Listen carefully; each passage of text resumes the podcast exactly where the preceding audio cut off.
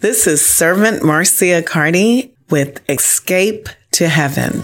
Spirit of the Lord is upon me. His anointing is empowering. The kingdom of the Lord is within me, and He's calling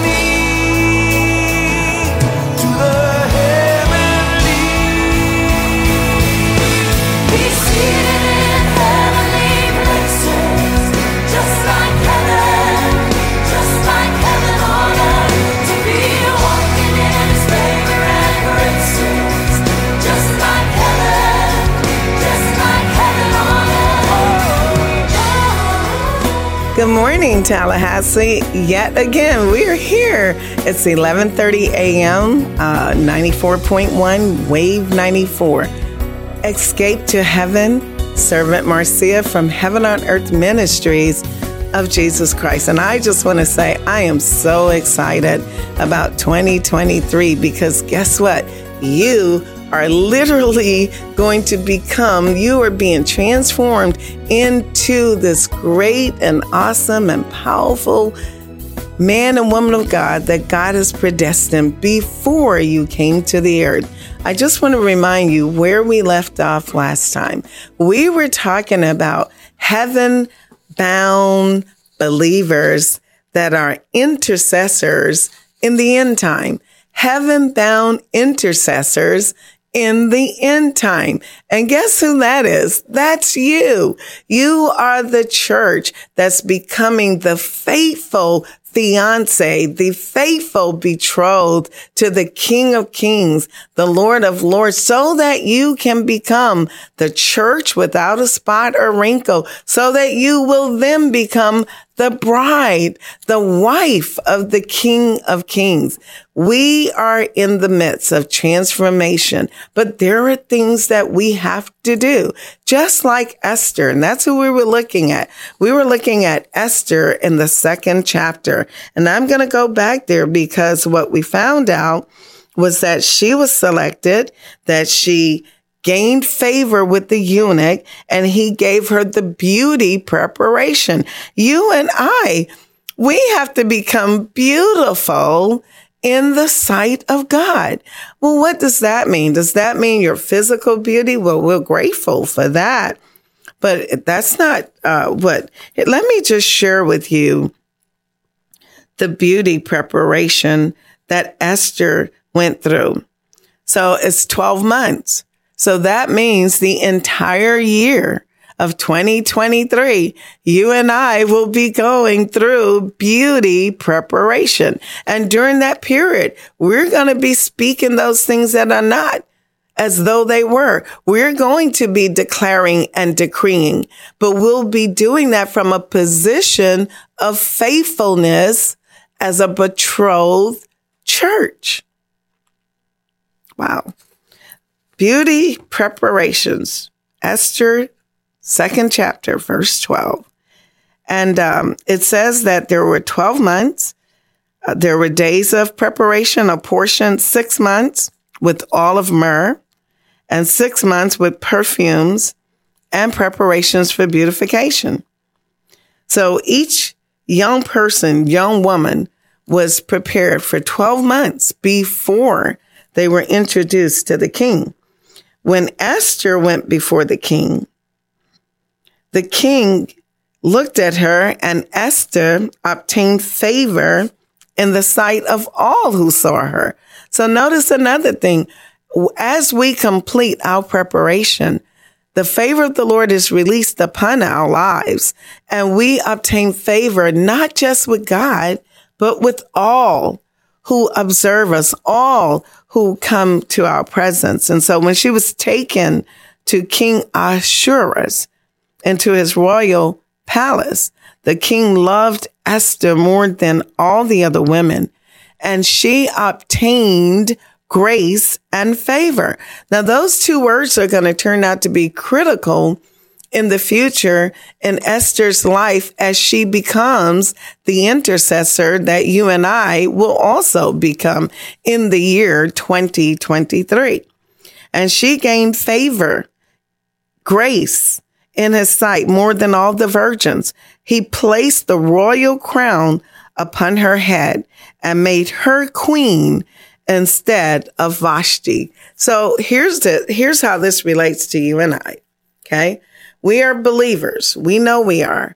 And we're, we're aspiring to be true believers, but we cannot have any other God before our creator God. We cannot have any other God before Jesus. And lots of us are doing that. Lots of us do not go to prayer night. Lots of us don't go to church in the middle of the week.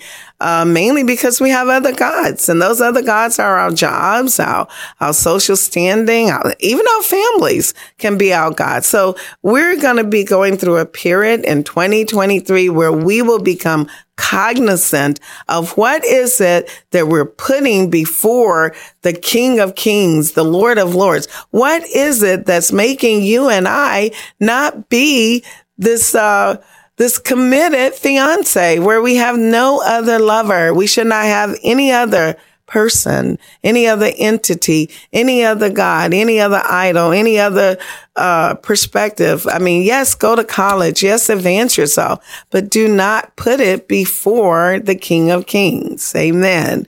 And that's what's happening. That's what's going to happen to you and I. It has to happen because if it doesn't, the world will not have intercessors that the Father can hear.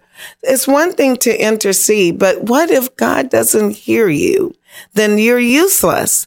And we cannot now afford to be that. We must become effective intercessors. And so the Lord has taken me over to Esther to make us understand, make me understand that um, the church has been chosen for marriage. The church has been chosen for intercession for the world. The church is operatively Jesus on earth while Jesus is sitting next to God the Father on the throne, interceding on our behalf that we do not fail. A matter of fact, prophetically, Jesus spoke and said, the gates of hell shall not prevail against the church. Okay. So we have to become the faithful church, the faithful fiance, the faithful betrothed. Esther, the third chapter, verses one through six. Let's look at what's that it's about. So there's this guy. Um, his name was Haman. And um, after the king got his new queen, he promoted Haman. Okay and uh, put his seat above all the princes who were with the king. And um, anytime the servants were nearby or Haman walked by, they would all bow down and pay homage to him. But Mordecai would not bow or pay homage. And then the king's servants, they pointed that out to Haman. Actually, Haman saw it. And um, the servants asked Mordecai, why won't you bow like you're supposed to? And uh, he let them know that he could not do that, you know, because of the word of God. And so he did not want to lay hands on Mordecai alone. Instead, Haman sought to destroy all the Jews who were throughout the whole kingdom of Ashura. He wanted to destroy not just Mordecai, but the people of Mordecai. That reminds you of um, Satan over there in John. It says how he comes to steal, kill, and destroy, but Jesus come to bring life abundantly. Remember that? So that's what that's what we're living under. I mean, Satan only comes into our lives to destroy, to kill, to steal. When Mordecai heard uh, that Haman had a plan because Haman went to the king and got the signet ring and all like that. Uh, in the name of King Ashur, it was written and sealed that, um, that he would be able to destroy these people. That, uh, he told the king that they were not, um, that they were different and that they do not keep the laws of the king. And so The king said to Haman, Well, the money and the people are given to you to do with them as seems good to you. So this written decree went out on the 13th day of the first month. It was sent all throughout the province that um, they will be able to destroy, to kill, to annihilate all the Jews, both young and old, little children and women, in one day on the 13th day of the 12th month, which is the month of Adar, and to plunder their possessions. Wow. That's, that's heavy. And so at this point, Haman now has the power and the authority to destroy all the Jews. Now that's what's happening in our world today. In our world today, we have laws that have been made prevalent that says that, you know, uh, the people of the world have now been given over in a sense to Satan, to Baal, to Mo- to Moloch, to Ashur, to all these fallen angels and and these uh, false gods to literally destroy them. And and where where is the intercessor? Who is standing in the gap for the world? Who? I know you're looking around and saying what I'm saying. Who? and I'm here to tell you the who is you. So escape to heaven. Well, that's, you can do that. You can do that daily, minute by minute, spiritually. But on earth, we have a responsibility. So Mordecai, when he heard about what Haman now had permission to do, he tore his clothes, put on sackcloth ashes, and went into the midst of the city. He cried with loud, bitter voice, and everybody heard it. And, you know, everyone was weeping. There was great mourning, fasting, weeping, wailing. Many lay in sackcloth and ashes. And, you know, the queen heard about it. This is uh, Esther, the fourth chapter. And she realized that that was her uncle. And she said, Hey, she sent one of her servants to go and bring Mordecai in so she could understand that he could not be, you know, a man cannot be in the same room with the queen. So they had to use wisdom as to how does she speak to him to find out what was going on. And so he began to share with her that all the king's servants and the people of the king's providence or provinces know that any man or woman who goes into the inner court to the king who has not been called, he has but one law, put that person to death. Because then the reason why that came out, because he, Mordecai, asked his niece, Esther, to go and beseech the king. And she let him know she had not been with the king for 30 days. And hey, I cannot go in unless he called me. So Mordecai let Esther know that, okay, so you are not going to go in. Do you think in your heart that you will escape in the king's palace any more than all the other Jews? If you are a Jew and they find out, which at the moment they don't know, um, you will die also.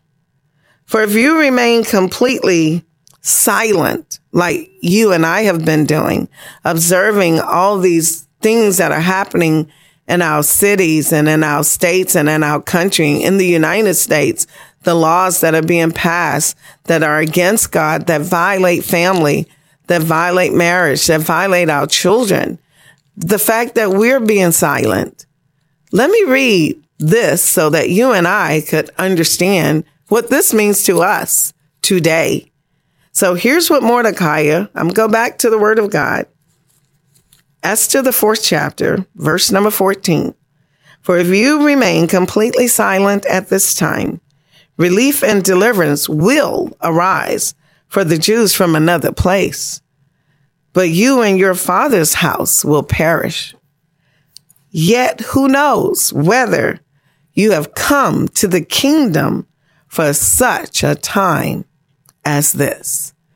Saints of God, stop and let us hear this word. How do you and I not know that God brought us out of sin. And all of us have varying degrees.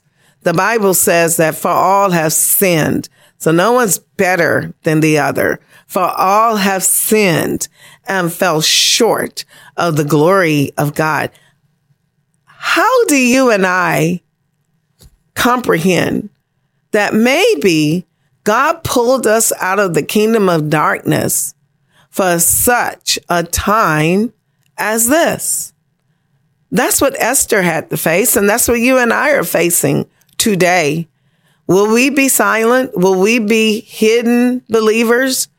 Or will we become true believers with only one fiance, not a fiance and several lovers? What will you and I do now, considering what we're facing in the world and in the country now? And here's what Esther and said, If I found favor in the sight of the king, and if it pleases the king to grant my petition, well, no, I'm on the wrong spot. Here's what it says. Esther 4, verse number 15. It say, Go gather all the Jews, fast for me, neither eat nor drink for three days, night or day. My maids and I will do the same, and I will go to the king, which is against the law. And if I perish, I perish. Oh my goodness. Now, when you say that, now, now you're on the verge of being a true believer. If I perish, I perish. You know, that's in the Bible. It says that in those days, in the days we're living in, that there will be many that will not love their lives to themselves. And, and there, that, that's where that martyring comes in. But these people will do great exploits and they will know their God. That's the word. Wow. I almost want to take a break. So here's the point. Why are we believers today in this hour? Why? I remember First Peter second chapter verse number nine. It says that you and I are a chosen generation, a royal priesthood, a holy nation, God's own special people that you may proclaim the praises of him who called you out of darkness into the marvelous light, who once were not a people, but are now the people of the creator God, the father of all spirits, who has not obtained mercy, but now have obtained mercy. So if we have obtained mercy, don't you think it's only fair that we now obtain mercy for others who were who are in the same position that we once were in? Matthew the 14th chapter, it shows how an example of Jesus always interceding, even when he was on earth. 22nd verse, it says how Jesus made the disciples get into the boat and he to go ahead to the other side while he dismissed the crowd. And after he dismissed the crowd, he went up on a mountainside by himself to pray. So Jesus right now is interceding for you and I as we're here on earth. Romans, the eighth chapter, 34th verse, the 34th verse says that Jesus is at the right hand of God and is also interceding for us. And first John, the second chapter, first verse, it says that Jesus is our advocate with the Father. And Hebrews, the seventh chapter, verse 25, it says that Jesus always lives to intercede.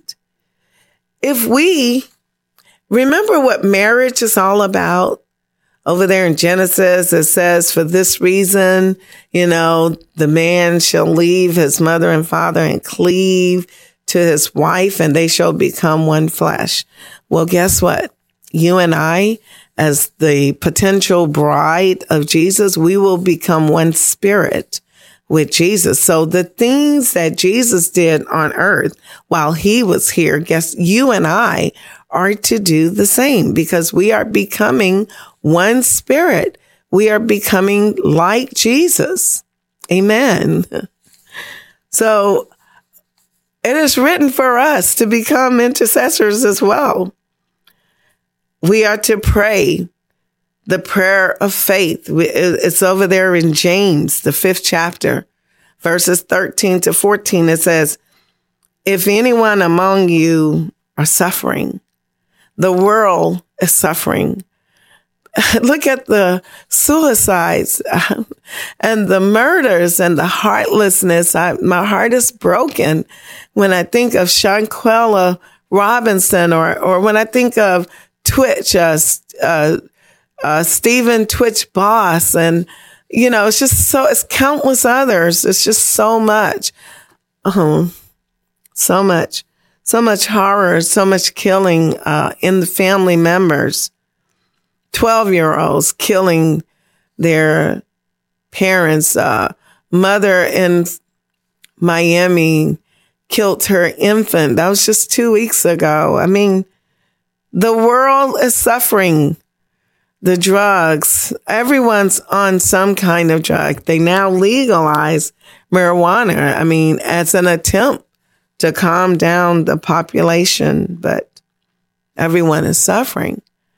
And James, the fifth chapter says, is anyone among you suffering? Yes. Among you and I, the world is suffering. Then he must pray. Is anyone cheerful? He is to sing praises. Is anyone among you sick? And so the world is sick. And they are to call for the elders of the church and we are to pray over them, anointing them with all in the name of the Lord and the prayer offered in faith will restore the one who is sick. And it's the power of the Lord that will raise them up. And if he has committed sins, they will be forgiven him. When I read James, I see the assignment for the church today is to pray for this world. We are to fast and pray. Fasting is a way to humble yourself in the sight of God. King David said, I humbled my soul with fasting. That was in Psalm 69. You will find yourself relying on God for more strength when you fast. Fasting and praying let us hear God more clearly. And Mark, the ninth chapter, when that father came to the disciples and said, pray for my son, this unclean spirit that throws him about. And the disciples prayed and they could not do it. And then they came over to Jesus and he rebuked. And that's what you and I are to do. Rebuke the unclean spirit, saying to it, deaf and dumb spirit, I command you, come out of him and into him no more. Those are the words that we are to use when we cast out unclean spirits. And the spirit cried out, convulsed him greatly, and came out. And he became as one dead. So that many said, Is he dead? But Jesus took him by the hand and lifted him up, and he arose. And when he came into the house, the disciples asked him privately, Why could we not cast it out?